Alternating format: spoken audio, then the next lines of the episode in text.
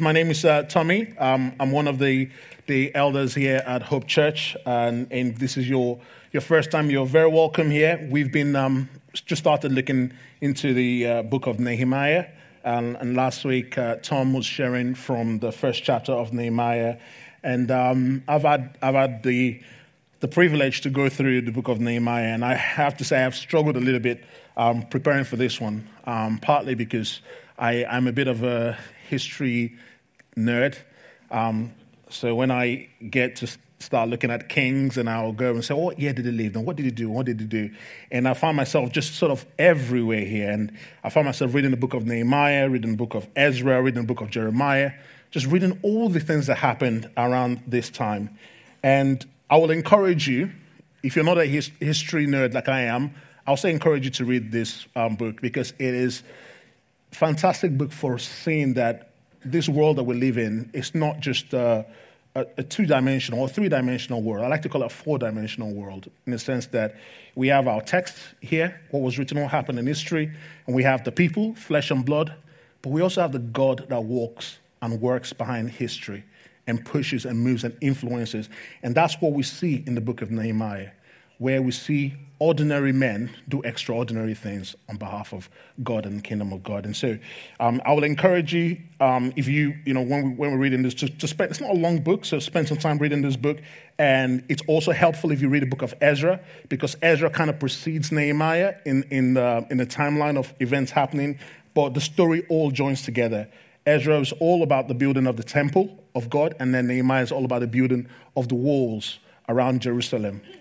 So the story is tied together. So we're going to be looking at Nehemiah um, chapter 2, and I'll be reading from verses 1 to, to 9.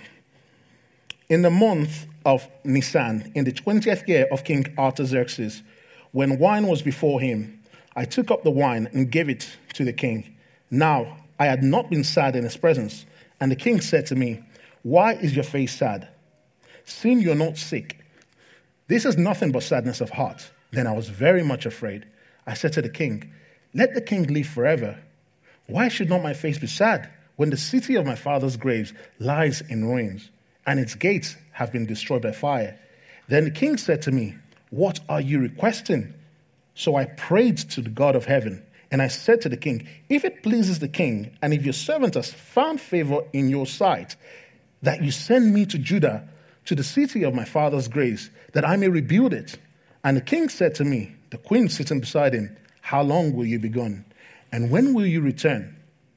And so it pleased the king to send me when I had given him a time. And I said to the king, If it pleases the king, let the letters be given to given me to the governors of the province beyond the river, that we may that we may let her pass through until I come to Judah.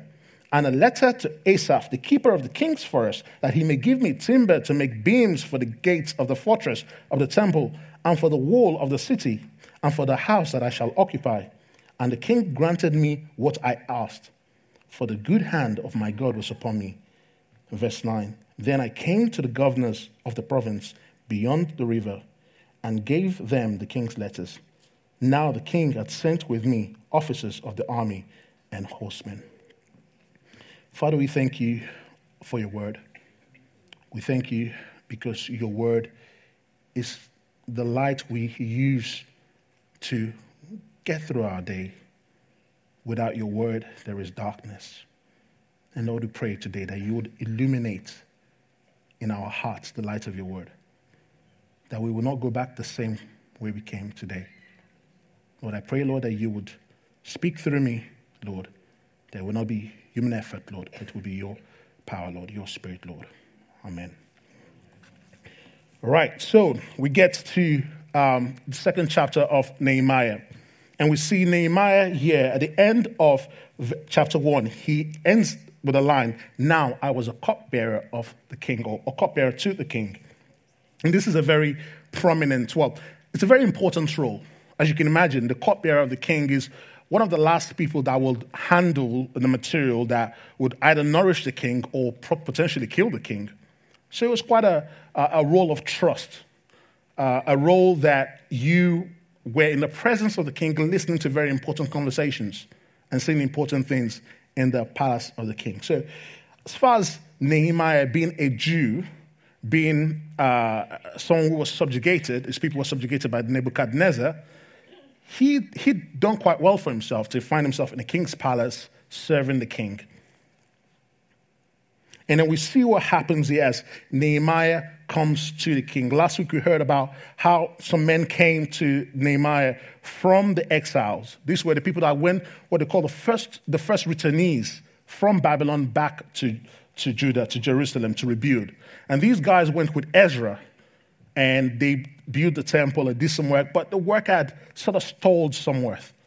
Um, there had been some challenges, some opposition to the work.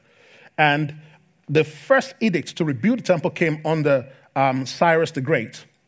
And the, the, the, the, edict from Cyrus that the temple will be built, the money, the funds of the temple will be given to um, the, the, the exiles coming out, the Jewish exiles coming out of Babylon.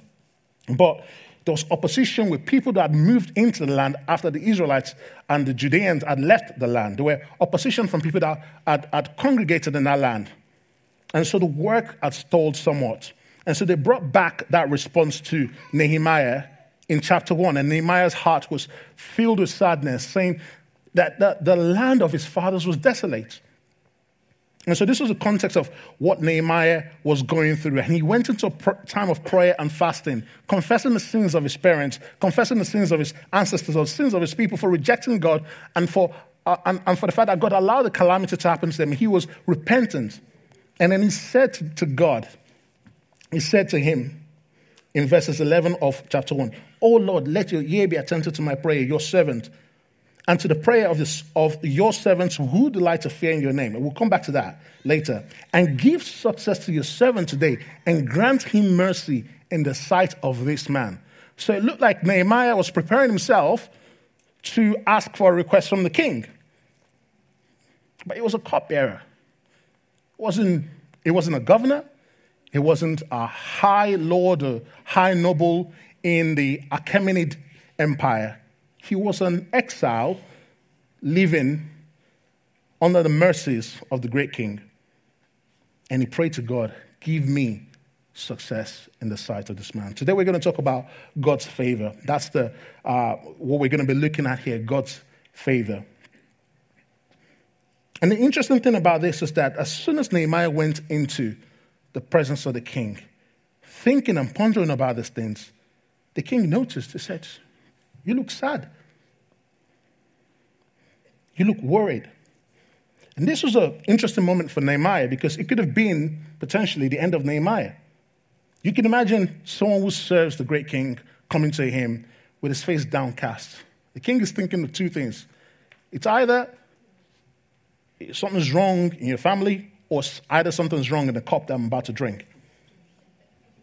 And so the king, you know, eh, asked the question what is this? Why are you sad? Why are you downcast? He said, You're not sick. You don't look sick. This looks like sadness of the heart. And it's interesting because the king had been served by Nehemiah before. So he knew what Nehemiah looked like when Nehemiah was doing his job. And something was off Nehemiah. What did Nehemiah do? Nehemiah said, he, he, he, he said, Why should I not be sad when the graves of my father lie desolate. He appealed to the king's sympathy.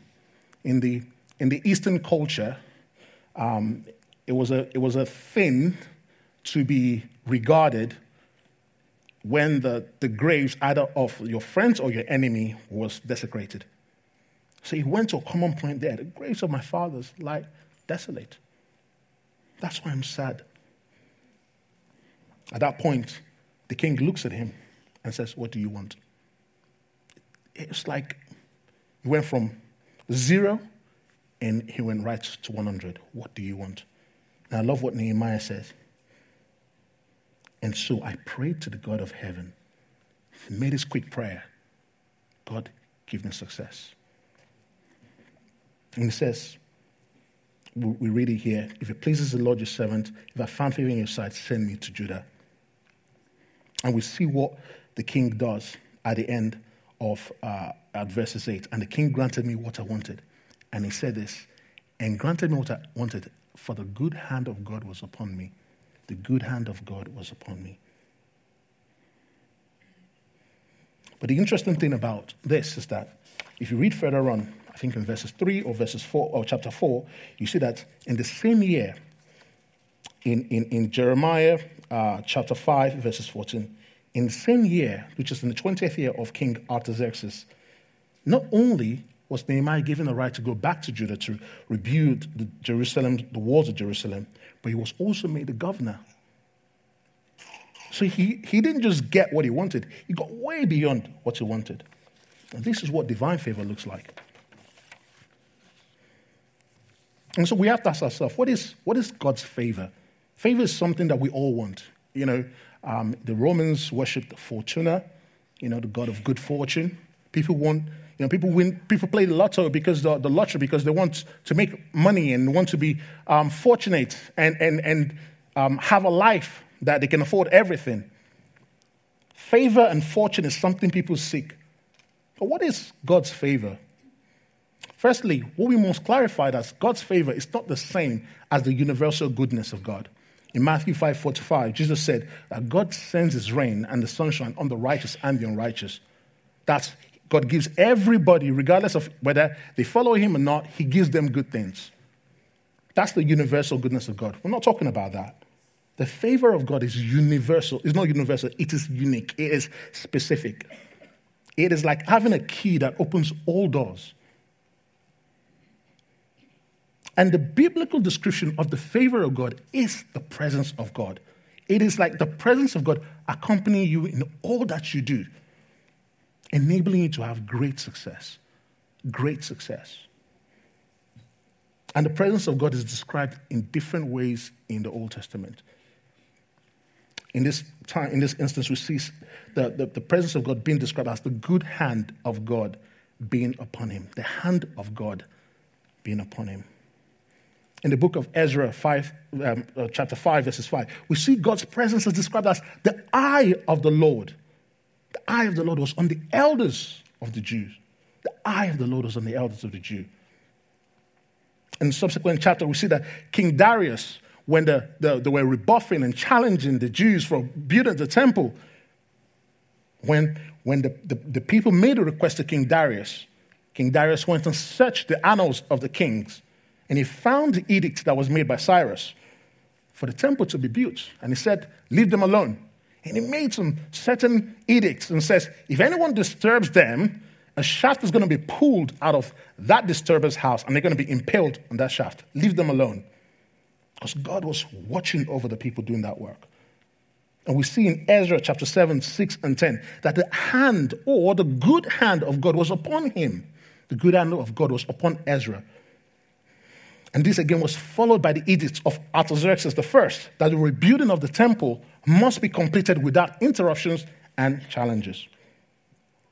We see in 1 Samuel 18:14 that young David, a soldier, he said, had success in all his undertaking. Why? For the Lord was with him.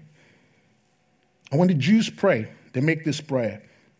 They make this prayer um, in, in Numbers 6 22 to 26. You might have heard this prayer before they, they will say, and I'll read from, from Numbers 26, or uh, from verses 6, 22 to 26. The Lord spoke to Moses, saying, Speak to Aaron and his sons, thus shall you bless the people of Israel.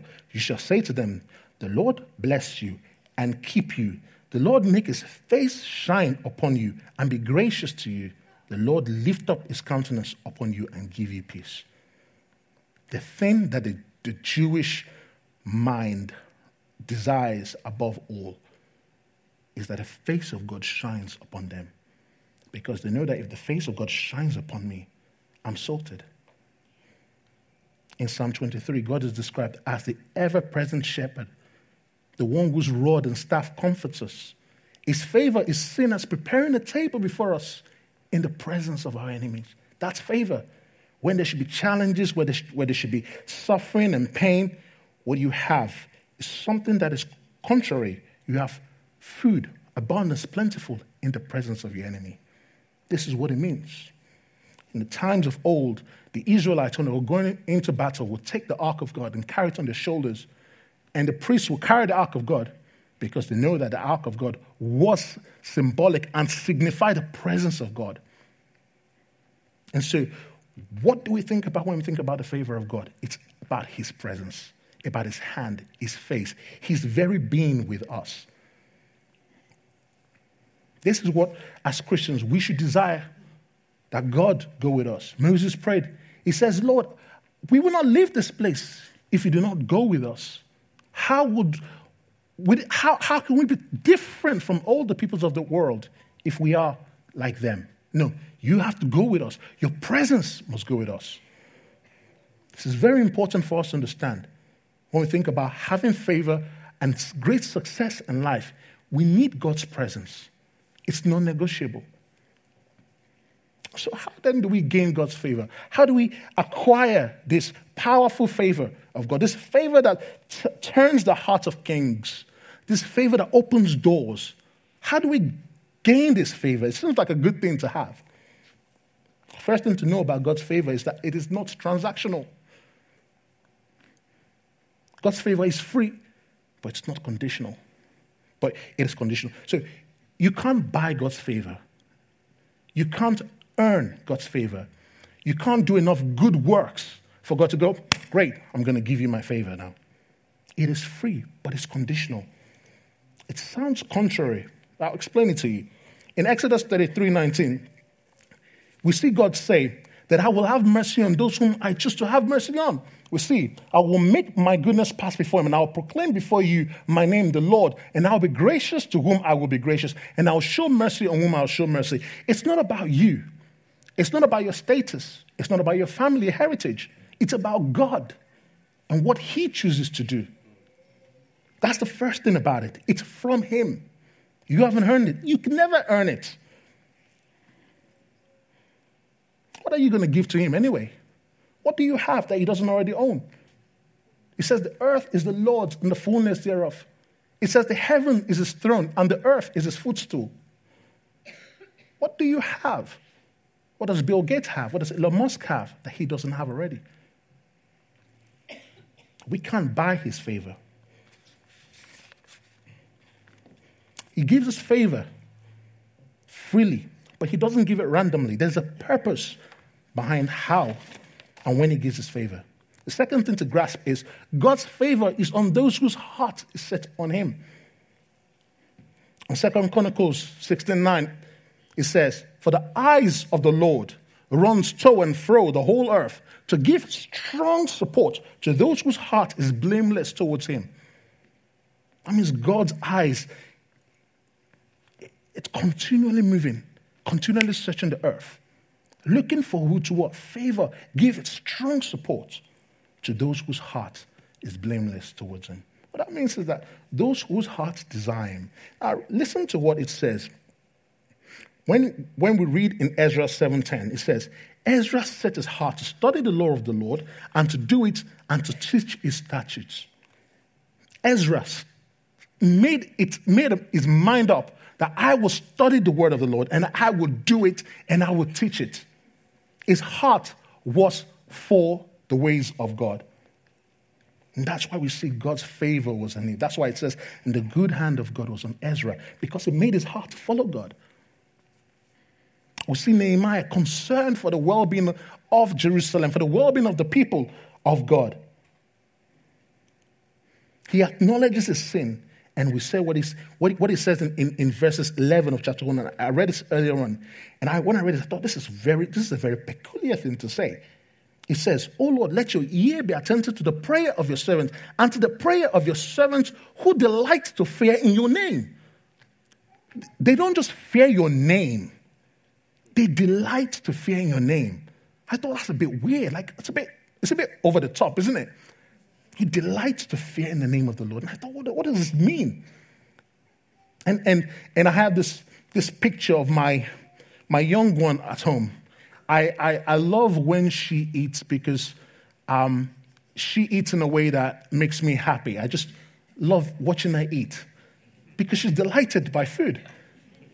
And, and, and last night, she, she was asking for some snack. And, and, you know, I just said, okay, fine. It's, I need some. It's, I'll give you what you need. Went to the top cupboard and just started pulling out the, the, the, the cracker. And she was doing a, she was doing a war dance. She was like, da da da.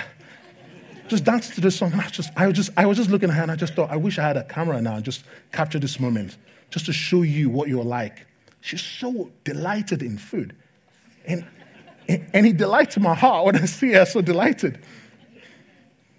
And it says that God's people are those who delight to fear in his name, which means you delight in what pleases him. If you, if you know this, this word comes from God. These are the ways of God. This is what God likes. This is what pleases him. This is what he appreciates. This is what he wants. You delight in that. Such people are those who God's favor rests on. We must be people that cultivate delighting in what pleases God. Thirdly, God's favor is on the excellent worker. In Proverbs 22, verse 29, it says, Do you see a man skillful in his work? He will stand before kings, he will not stand before obscure men. Nehemiah was a man of excellence. You don't stand before the king of kings of the Persian Empire, the Achaemenid dynasties. You don't stand before them because you're meh, mediocre. You have to be excellent. You have to serve with poise. He stood in the presence of the king, and it was clear that this was an excellent server because the moment his performance slipped slightly, the king noticed it because it was a man of excellence. We see this through Scripture. We see this right from the exiles that the, the people, the people of God, the Jews that were taken out of Jerusalem, taken from Judah, and, and taken to, to, to Babylon, were serving, many of them were serving in the king's palace. Some of them, many of them weren't. But once we see serving in the king's palace, names like Daniel, Shadrach, Meshach, Abednego, people like Esther, people like Mordecai, serving Ezra, Zerubbabel, Nehemiah. These were people, if you look at their stories, they were excellent. There were none that could be found like them. God's favor is on the excellent worker. Now, this is very important because when we think about our journey and our walk in this life, not many give thoughts to the word excellent or excellence in work. You often hear people say, I'm not paid enough for this. Or uh, they don't, they don't, even, they don't even do things the way I'd like to do it. Yeah, we have colleagues, and sometimes even ourselves, we can find ourselves grumbling. But why do we strive for excellence? Why, why is excellence important in the life of a Christian? I, I have a life group I lead. I worship with God's people. I serve faithfully in God's church. I do all these great and wonderful things. But work, you're not an excellent worker. There's something missing there. God's favor would not shine on you. Even if you give half your money, half your wealth to the poor, but you don't work excellently, you will not see God's favor. Why do I say this so confidently? Number one, our Father in heaven is an excellent worker. He's excellent. You don't believe me? Take a telescope, Look into the stars of the sky and then let your mouth just be ajar at the beauty and the magnificence of His created order. Take a microscope and look into the universe of the cell and be amazed at the excellence of the Creator. He says, In the beginning, He created a male and female, and He made them in, own, in His own image. He made us in the image to be creative to work, to be uh, people that enjoy laughter, have fun. But He created us to be excellent workers. Not just to work, but to work excellently.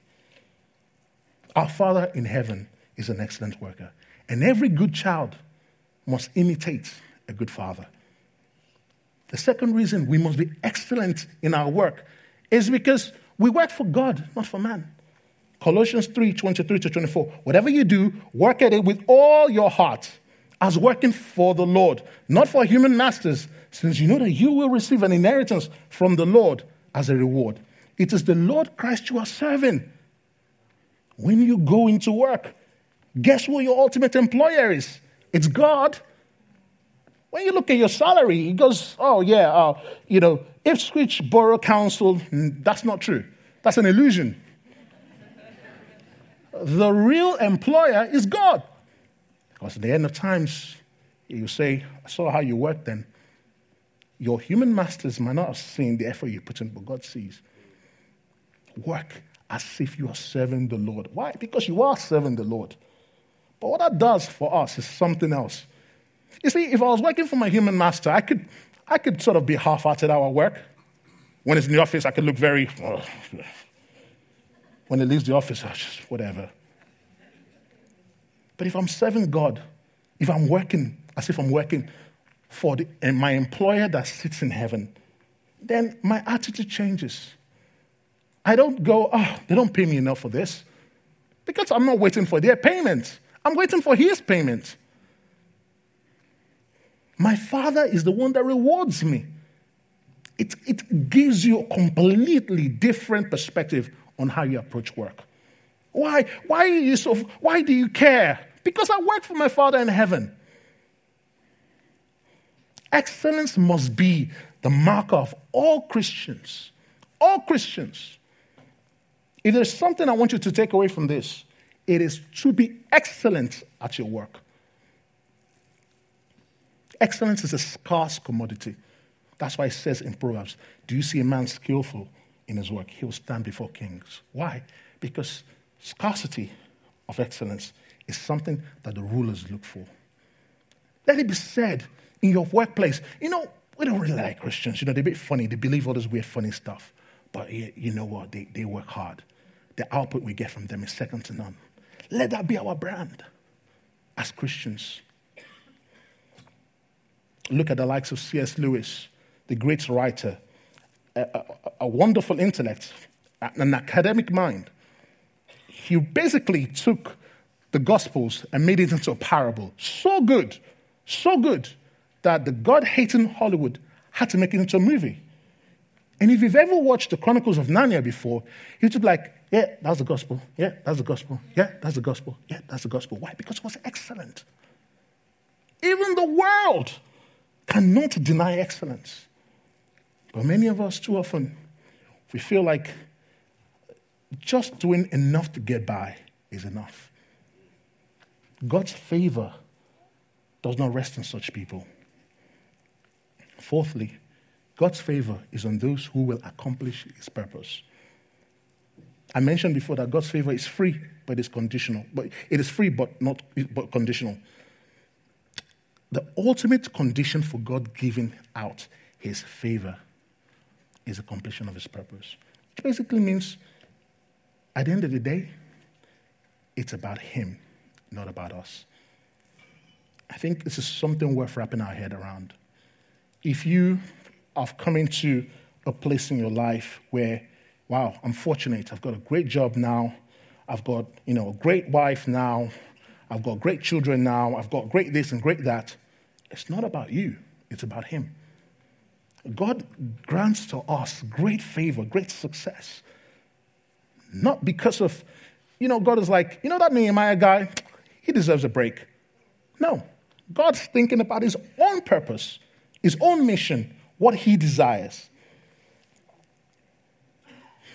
A colleague, well, I'll, give, I'll, give, I'll give this, I'll give this um, testimony.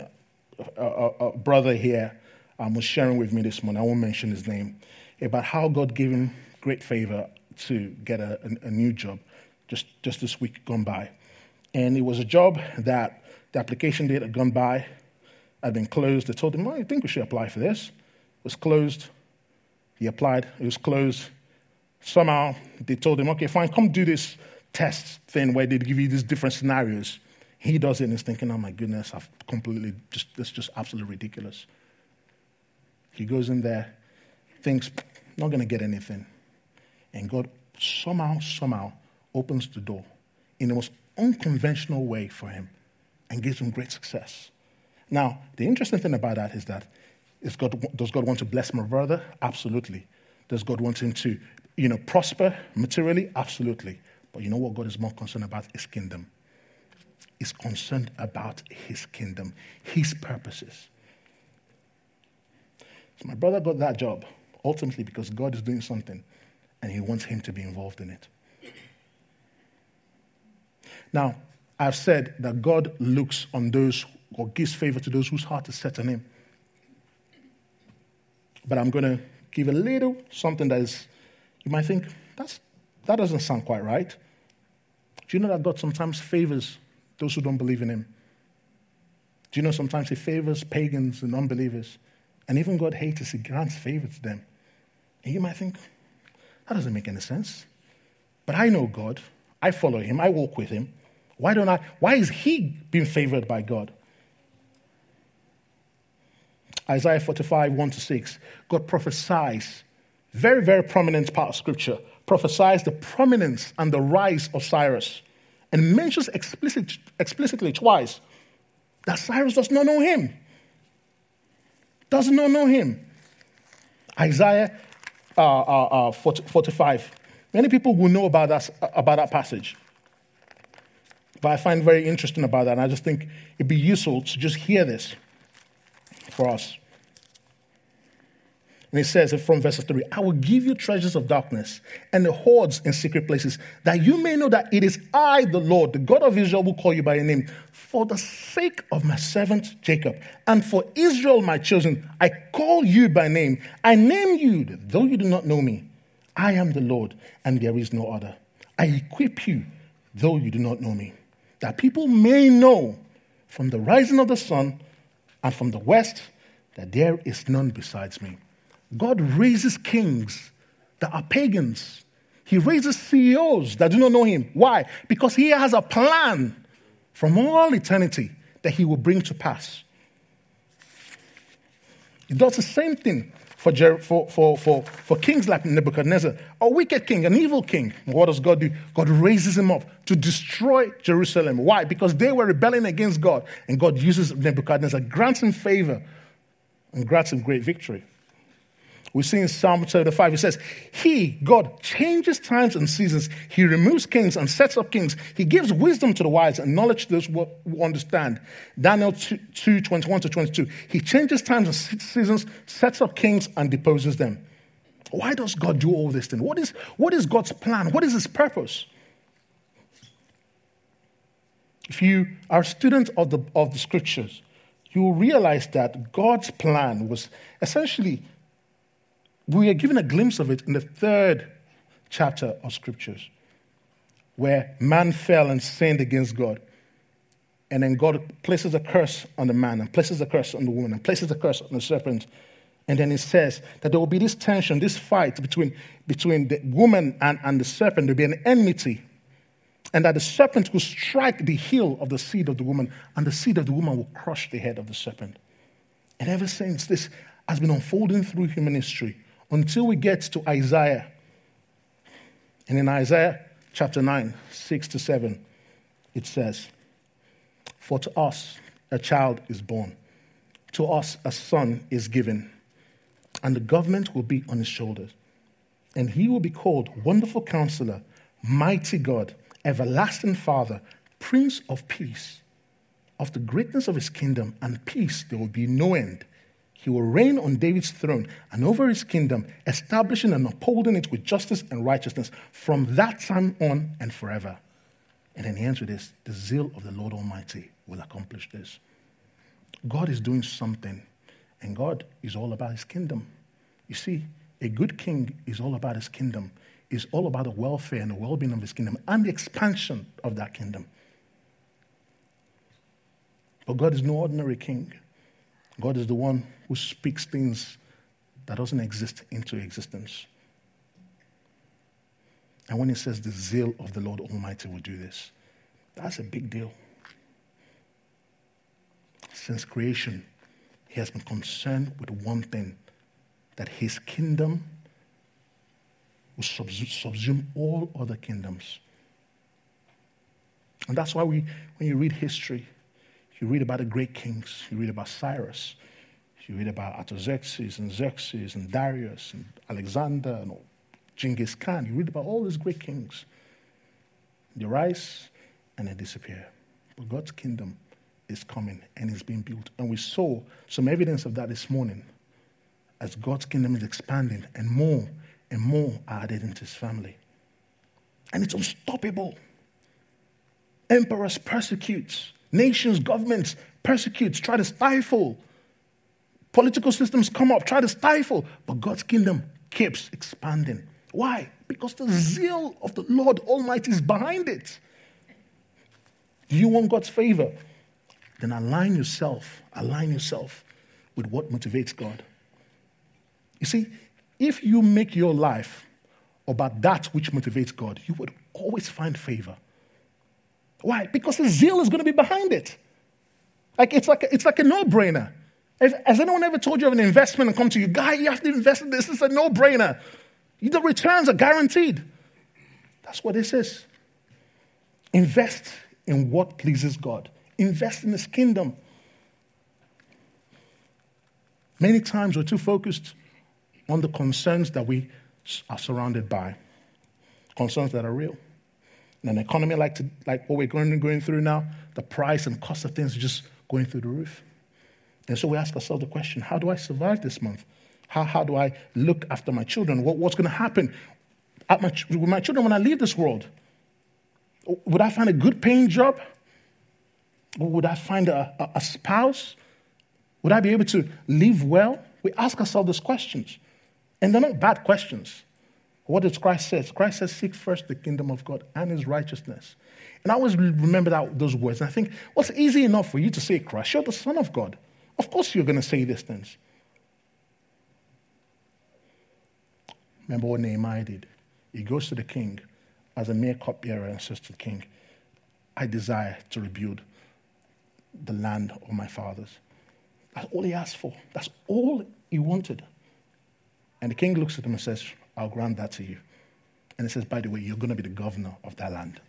That's why Christ says, Seek first the kingdom of God and his righteousness. His righteousness says, What is right by God? What pleases God? Seek that first. And all the other things that you didn't ask for will be added to you. That's what it means. As a church, we have to be concerned for the kingdom of God. And as a church, I am I'm so thankful that as a church, we are not obsessed about um, building a large crowd here. You might think that if you come in here, that's not the motivation of this church. We've had prophecies spoken over this church that people will be sent out from this church. And sometimes as a family, you get, get cozy. If you're, if you're older parents in here, I'm sure you'll appreciate that. Time comes when the kids leave the nest. And it's a, an inevitability. And you want them to stay with you. But you also know that that's an expansion of your family. They go start their own families, and that family starts new families. And that's what we are like with this church. We are about bringing and sending God's gospel to the far reaches of the world. We don't have an illusion that we're all going to be here forever. In a year or a couple of years' time, God might call you and say, I want you to go to this country, or I want you to move to this new town. Currently, we are looking at, uh, we've already started, and we've prayed into the, an area of Ipswich where we're saying we want God to move in here. We want God to establish His presence here also. We are also about the kingdom of God. And we ask ourselves the questions in, in our elders' meeting how is this going to happen? What, what is it going to look like? One thing I am sure about is that the zeal of God will accomplish it. I am convinced of that. We have to be people that are concerned ourselves with the work of God. I'm going to invite the, the band to come onto stage. And I'm going to say something that um, was sort of very heavy on my mind when I was reading scriptures. Do you want the peace of God? It says that Christ is the Prince of Peace. He says his kingdom is a kingdom of peace. There are some people here that don't have peace because they're not walking and they're not part of God's kingdom. There's only one way we get his peace. It's only through the man Jesus Christ. We've heard about him this morning, those who were baptized in his name. Jesus was not a typical king, he came from heaven. He was exalted by the angels in heaven, but he came down and he found himself living among human beings. This one whose kingdom will be, up, will, there will be no end came living among human beings and then was accused of crimes he did not commit. And then he found himself carrying a cross of death all the way up to the top of a hill called Golgotha. On him was put distress and chaos, and all that was meant for us went unto him. And why, why was he doing all these things? Why? Because it was all about the kingdom. And he wants you that don't know peace to be part of his kingdom. If you're here today and say, I have no relationship with Jesus Christ, then this is for you. He's the only one that grants peace to us. He's the only one. He's the only one that gives us access to the Father. That we can say that God is my Father, not because of anything I've done. That I can say that I have favor from God, not because of anything I've done, but because of what Christ did on the cross. And we know that that sacrifice was so faithfully accepted because on the third day he rose again. He rose again because death was like, I have no claim on this person. If you place your trust in that man, the peace of Christ, the peace of Christ will be for you. And so, on my right hand side today, there's going to be people praying for us today. I'm going to encourage and I'll urge you, if you don't know Christ, come to Him today. Come that you may have favor in God. Come that you may be part of His kingdom. Come because He is calling you. Father, we thank you that we can call you Father, not because of anything in our obedience, not because of anything we've done, but because of what Christ has done. We thank you because you favor us, not because of anything we've done, but because of what Christ has done. Lord, I just pray for my brothers and sisters, Lord, that you would help them to walk in what motivates you. Help us to be motivated by the kingdom of God. Help us to seek first your kingdom, trust in you always. Thank you, Lord Jesus. In Jesus' name we pray. Amen. Amen.